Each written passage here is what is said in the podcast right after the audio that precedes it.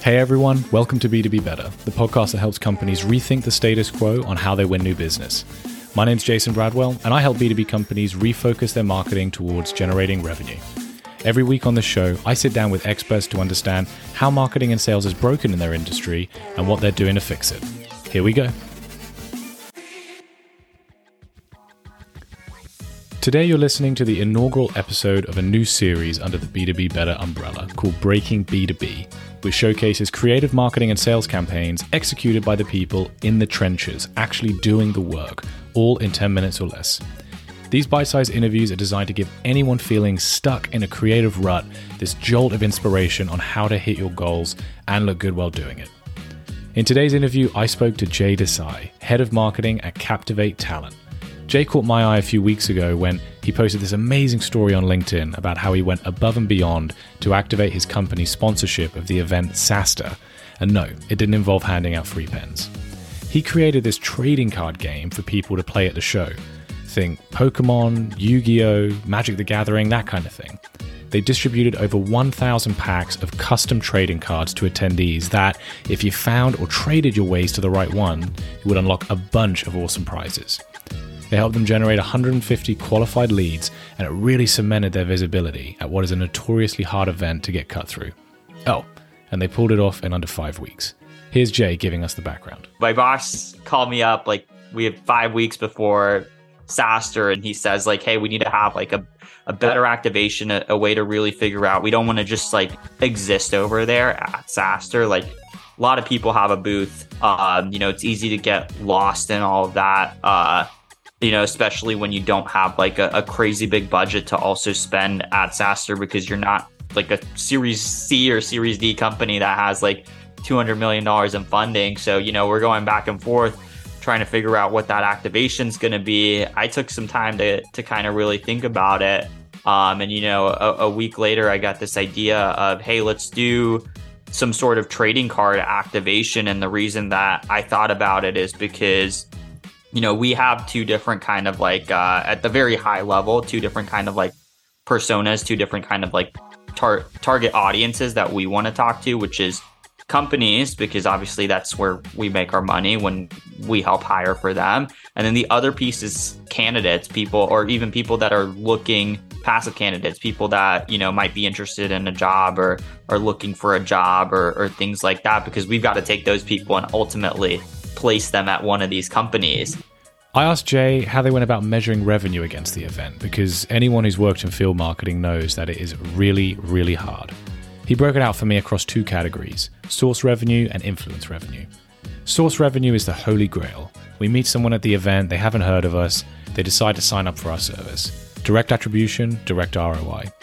But depending on how well known you already are in the industry, it can be hard to acquire and measure. Influence revenue is your second choice. If we already know the person, or if they've already heard of us, does the event enable us to have a meaningful conversation that moves them further down the funnel towards conversion? Measuring both of these requires a marketing and sales team to be in lockstep with each other. There needs to be a method of tagging each interaction on the booth. Scanning badges is usually a good place to start. But there also needs to be a deep dive debrief after the event between the two functions, so everyone can accurately record the context of each interaction that can then be recorded in the CRM. I cannot stress how important this step is and how often it is missed. Without it, you leave yourself open to having the same conversation every single year. Was our sponsorship of the event worth it?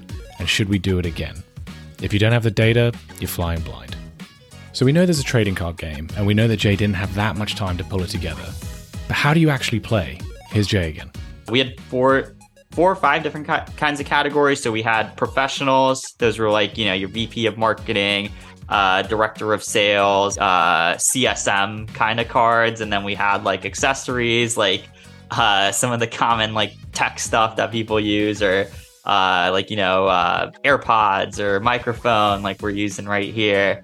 We had benefits cards, work from home, because obviously when people were trying to sell jobs, benefits is something that's important on those job descriptions. So we had work from home, unlimited PTO, and then we had some events cards, which were those SaaStr Day 1, SaaStr Day 2 kind of tickets, and we had these special kind of cards. So like different kind of scenarios, right? Like a seed founder, that's not typically something that's going to just like fit into everything. Or like, I think we had like a sales leader, a $10 million ARR company, those kinds of fun things. And so that's kind of how we develop the trading card set and the idea of it.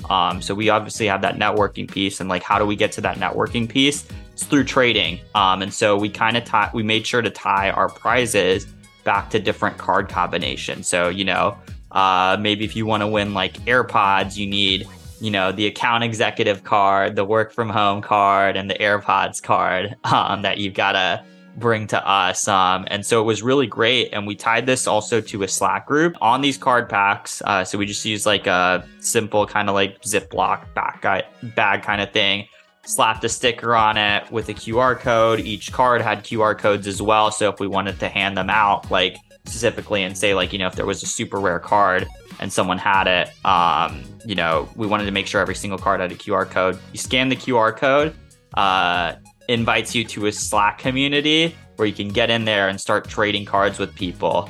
And so that was really fun for us because, you know, obviously at a big event, at a conference, another thing that you have with networking is like, yeah, you go in and talk to somebody and meet them right there. And, you know, you've got to capture their information, maybe talk to them later. But the nice thing of having everyone in a Slack group is all that information's kind of saved there too. And you can continue to keep like chatting with these people. It's kind of hard to continue to keep messaging people or like find that other person that maybe you had a conversation with on day one that you want to go back and talk to on day three.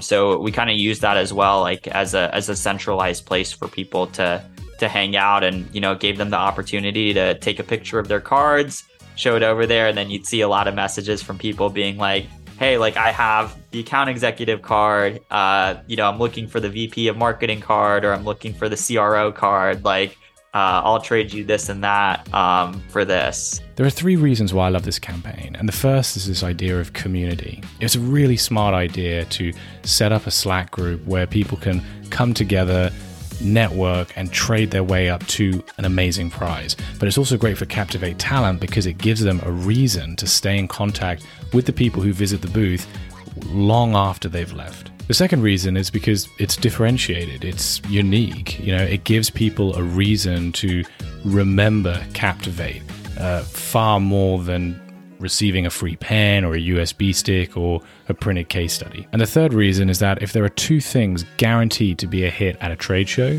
it's great hospitality, coffee, cocktails, food given away on a booth, and also free goodies. And in that department, Jay and Captivate Talent, with the awesome list of prizes they had to give away, did not fall short.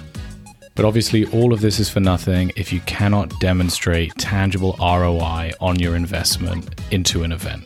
And on that front, Captivate certainly delivered. Here's Jay again. And it was crazy. We got, I think it was 150 plus qualified leads. You know, we ended up distributing. So we originally budgeted to make 2,000 packs. First of all, we didn't even, I didn't even know what to expect in terms of how long it was going to take to pack these things. We ended up only being able to pack 1,500, and then we distributed 1,000. And like, to kind of like answer, maybe someone's asking like, you know, how did you didn't get a chance to distribute all the packs, so was it not as successful? And the answer to that was no, because we didn't realize how hard it would be because it's not like, you know, 1,000 people just coming to your booth. Like, I mean, there's a lot of people at the conference, but you've got to actually physically hand these out, have a conversation with this person, especially since it's the first time, to explain like what's going on here, what the prize list is. And it was really hard to distribute all of those packs. So we got 1,000 of them out, 150 plus qualified leads, and, you know, just a really memorable experience too. We've had people, it's really easy for us now for, you know, as we kind of think through like even continued outreach, like messaging people that we had conversations with. It's like, hey, you remember us? We had the trading cards. Like, very easy to kind of like put one and one together. Whereas like, you know, you message someone else and say, hey, we had the case study to pass out. It's kind of like, oh yeah, so did like 10 other people. So that's been really nice for us as well. And that's it for this episode of B2B Better. If you found it useful, please give me a rating and a review on your podcast platform of choice. It means a lot to a growing show like mine. Also, why not sign up to my newsletter, The B2B Bite, where I share actionable frameworks and strategies on how to market your B2B business every week. And if you need support building, running, or refining your B2B marketing approach, hit me up on LinkedIn or Twitter to set up a free 30-minute diagnosis call, and we'll review your strategy and I'll give you some personalized advice. All links in the description of this episode. See you next time.